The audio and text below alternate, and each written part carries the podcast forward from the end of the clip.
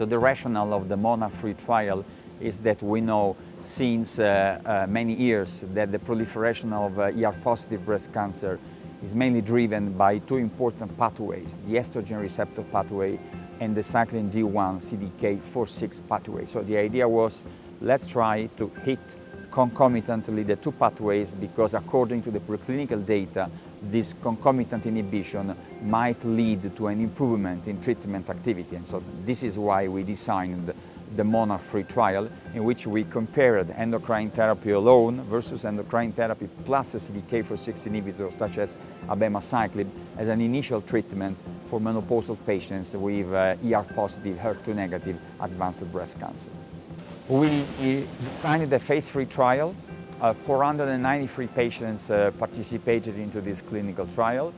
It was a phase 3 randomized study. The primary endpoint of the trial was a comparison in terms of progression-free survival between uh, the two treatment arms. And uh, we are now reporting the results of the interim analysis uh, with a median follow-up of 18 months.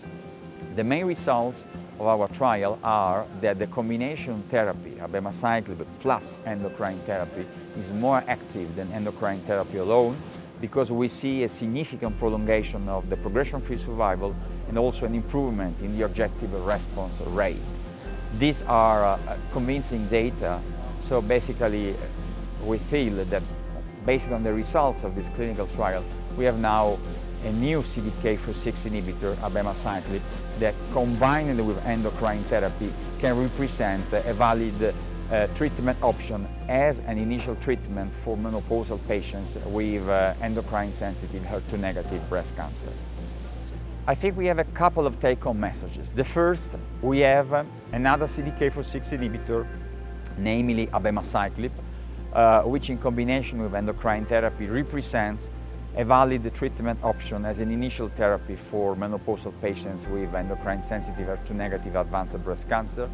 The second take-home message based on some uh, exploratory subgroup analysis is that perhaps not all patients need to receive the combination therapy upfront some patients may still be considered for an initial treatment with single agent endocrine therapy, particularly those patients with favorable prognostic factors, such as those who relapse many years after the end of adjuvant endocrine therapy, or for instance, patients who have only bone metastasis. These patients apparently, according to our exploratory analysis, seem to be uh, treated well with endocrine therapy alone. So in these patients, it may be possible that the CDK4/6 inhibitor could be considered at the time of disease progression as a second-line treatment for their metastatic disease.